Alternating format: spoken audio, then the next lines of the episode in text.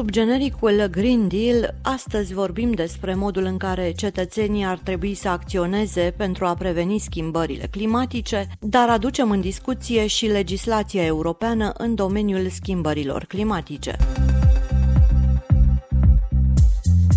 Pentru a preveni schimbările climatice periculoase, Uniunea Europeană s-a angajat să atingă neutralitatea climatică până în anul 2050. Acest obiectiv și un alt obiectiv intermediar actualizat pentru reducerea emisiilor de carbon până în anul 2030 vor deveni obligatorii din punct de vedere juridic în cazul în care Parlamentul European și Consiliul European ajung la un acord cu privire la legea europeană privind clima. Pentru a-și atinge obiectivele în domeniul climei, Uniunea Europeană a elaborat o legislație ambițioasă. Vorbim despre o schemă de comercializare a certificatelor de emisii pentru industrie. Maria Grapini, europarlamentar, ne explică cum funcționează această schemă a Uniunii Europene de comercializare a certificatelor de emisii de carbon. Sistemul Uniunii Europene de comercializare a certificatelor de emisie, sigur că știu deja și cetățenii că țin uh, de acel pachet uh, Green Deal, pachetul verde, de atingerea țintelor votate deja prin acordul de la Paris. Consiliul a convenit de asemenea reduceri uh, unice a plafonului global de de emisii,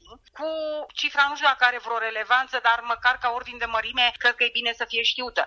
117 milioane de certificate, a fost o reajustare. Și sigur că tot Consiliul European a convenit asupra creșterii ratei anuale de reducere a plafonului cu 4,2. Ce înseamnă asta? Înseamnă că, pe de-o parte, propunerea de a consolida rezerva aceasta pentru stabilirea pieții prin prelungirea după 2023 a ratei de intrare anuale crescute de certificate, pentru că noi am spus era 2022-2023,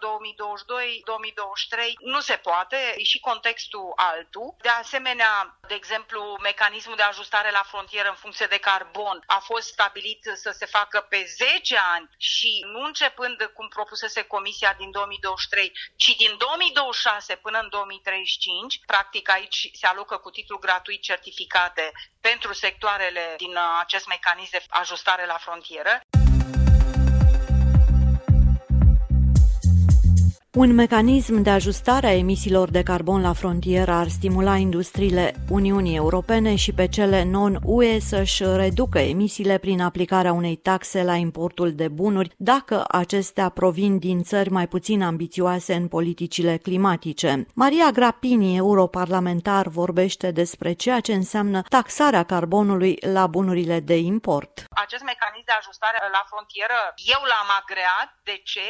Pentru că aduce aduce o echitate în piața internă a Uniunii Europene pentru că face responsabil de emisiile de carbon și produsele importate din țări terțe. Pentru că acum când vorbim, până să intre acest mecanism de ajustare la frontieră în funcțiune, doar producătorii din statele membre ale Uniunii Europene erau, să zic așa, taxați pentru emisiile de carbon. Dar produsele care intrau din celelalte piețe terțe nu erau și atunci era o competiție incorrectă. Industria din Uniunea Europeană este clar, începând de când s-a votat acordul de la Paris și cu toate reglementările care au venit după ele, în baza Green Deal, producătorii din Uniunea Europeană uh, contribuie, să zic așa, prin taxe plătesc pentru emisiile de carbon, evident în funcție de domeniul în care lucrează. Acum s-a introdus în acest an, în ETS, uh, s-a introdus și transportul și clădirile, construcțiile. Ei bine, produsele, că vorbim de produse textile sau produse din orice alt domeniu care vin din uh, țări terțe,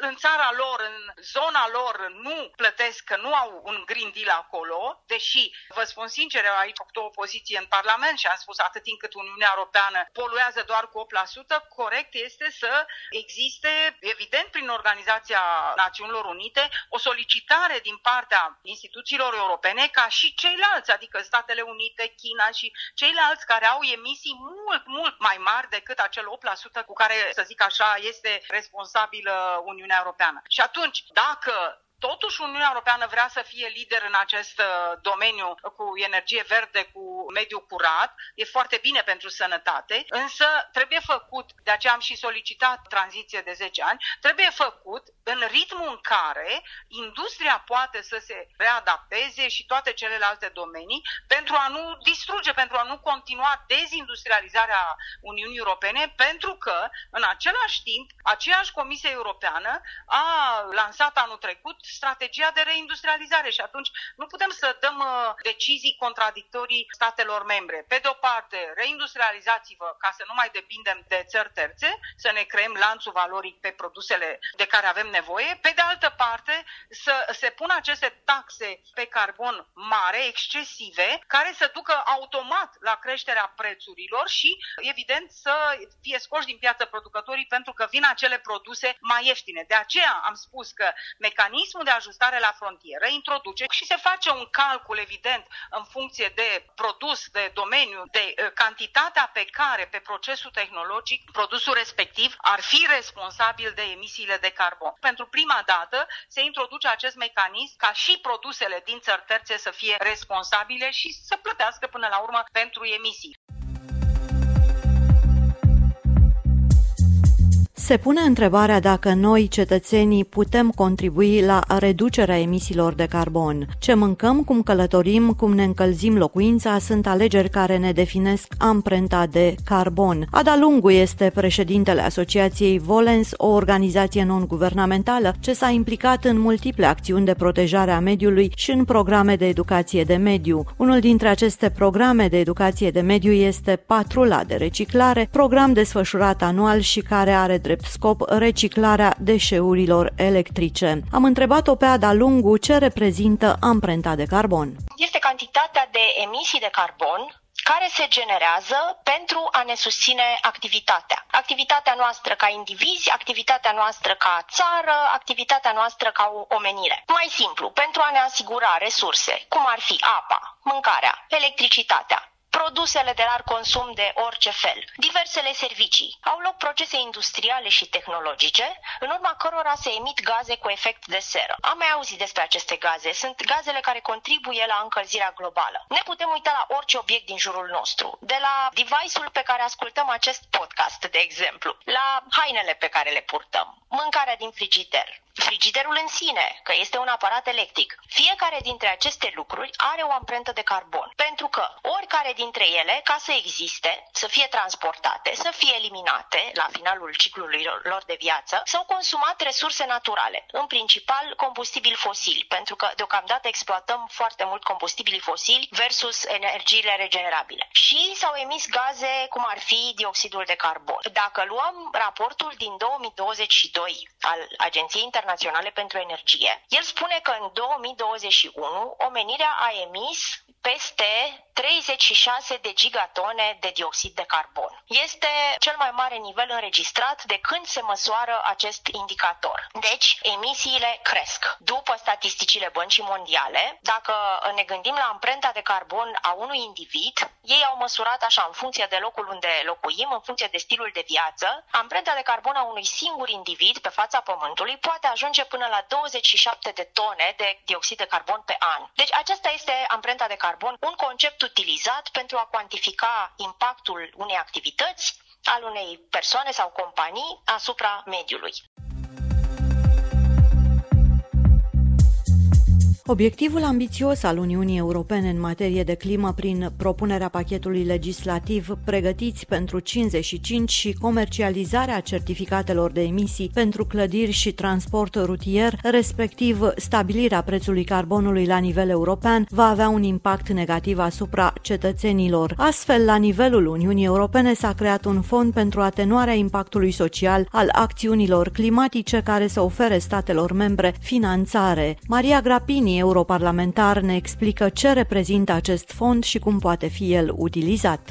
La pachet cu aceste măsuri care s-au luat, s-a introdus și un fond pentru atenuarea impactului social a acțiunilor climatice. Ce vrea să spună asta? Consiliul a fost de acord cu propunerea Comisiei și a noastră a Parlamentului European să existe un fond, bani adică, pentru atenuarea impactului social al acțiunilor climatice. De ce? Este limpede că atunci când iei niște măsuri restrictive, așa cum am spus, sunt costuri.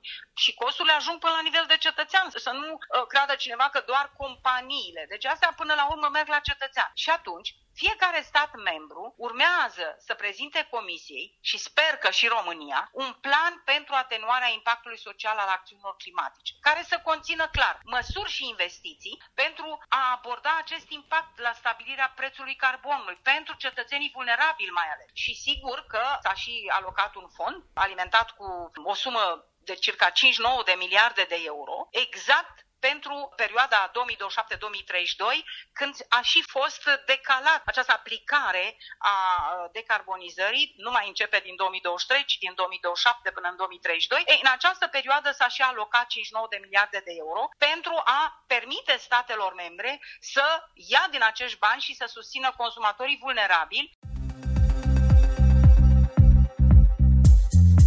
Cele aproape 8 miliarde de oameni de pe planetă consumă proporții diferite din resursele Pământului. Potrivit previziunilor Organizației Națiunilor Unite, populația mondială ar putea ajunge la peste 9 miliarde de persoane în 2050 și peste 11 miliarde în anul 2100. Mai mulți oameni înseamnă mai multe emisii și mai puține resurse, însă dacă înțelegem fiecare componentele amprentei de carbon, vom putea limita impactul consumului individual individual asupra mediului. Adalungu, președintele Asociației Volens, ne spune ce schimbări mici pot face diferența când este vorba despre transport, hrană, îmbrăcăminte, deșeuri. Soluțiile la problemele climatice nu țin numai de companii sau guverne, că suntem tentați să spunem, nu noi, consumatori individuali, suntem cei mai mari poluatori. Cei mai mari poluatori sunt uh, companiile, da? Dar noi suntem piața acestor industrii. Noi formăm clienții. Pentru noi,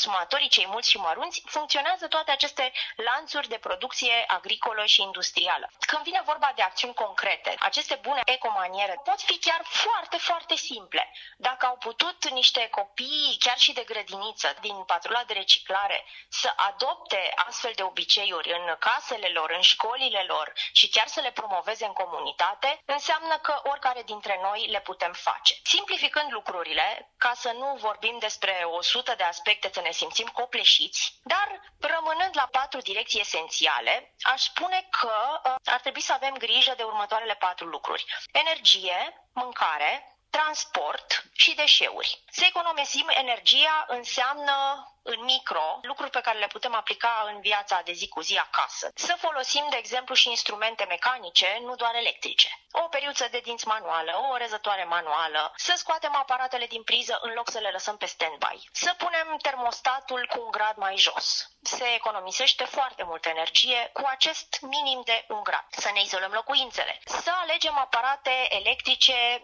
economice când cumpărăm aparate electrice noi și să folosim, dacă putem, surse regenerabile de energie. Să trecem la mâncare. Mâncarea este, în general, toată agricultura, este o zonă extrem de poluatoare. Nu doar că generează emisii de carbon, dar consumă și foarte multă apă. Pentru agricultură se consumă enorm de multă apă. Așa că ceea ce putem face noi, uh, oamenii și consumatorii, este să cumpărăm produse locale sau de sezon. Să ne reducem consumul de carne și de produse de origine animală. Nu înseamnă să devenim vegetariani cu toții, ci pur și simplu să găsim acest echilibru între carne, legume, fructe, să evităm risipa de mâncare. Aici avem o problemă foarte mare. Risipa de mâncare înseamnă emisii masive de gaz metan, înseamnă o mare risipă de apă și de energie și uh, sunt uh, lucruri foarte simple pe care le putem face. Ca, de exemplu, să mergem la cumpărături cu o listă sau cu un meniu avut în minte. Să cumpărăm exact acele alimente și cantitățile corespunzătoare pe care știm că le vom consuma. La capitolul transport,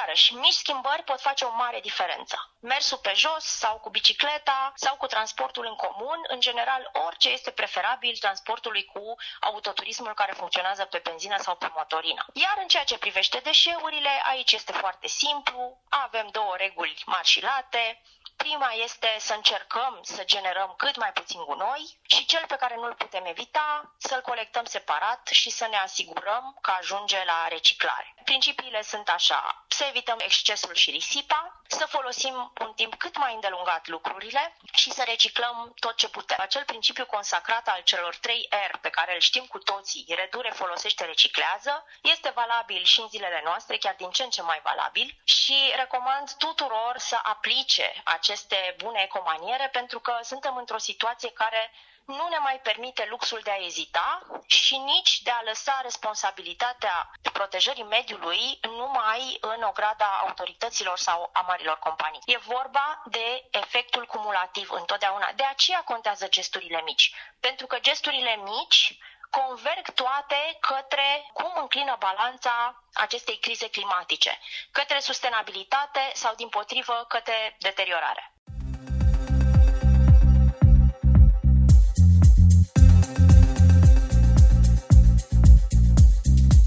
Amprenta de carbon a unui cetățean al Uniunii Europene a fost de 6,8 tone în anul 2019. Luxemburghezii și estonienii au avut cea mai mare amprentă de 17 tone, urmați de olandezi, germani și finlandezi. În partea de jos a clasamentului se află letonii și românii, generând aproximativ 4 tone de emisii de carbon de persoană. Mai multe emisii de gaze cu efect de seră afectează direct încălzirea globală, accelerând schimbările climatice climatice și producând efecte dezastruoase pentru planetă. De aceea, orice gest, oricât de mic, contează.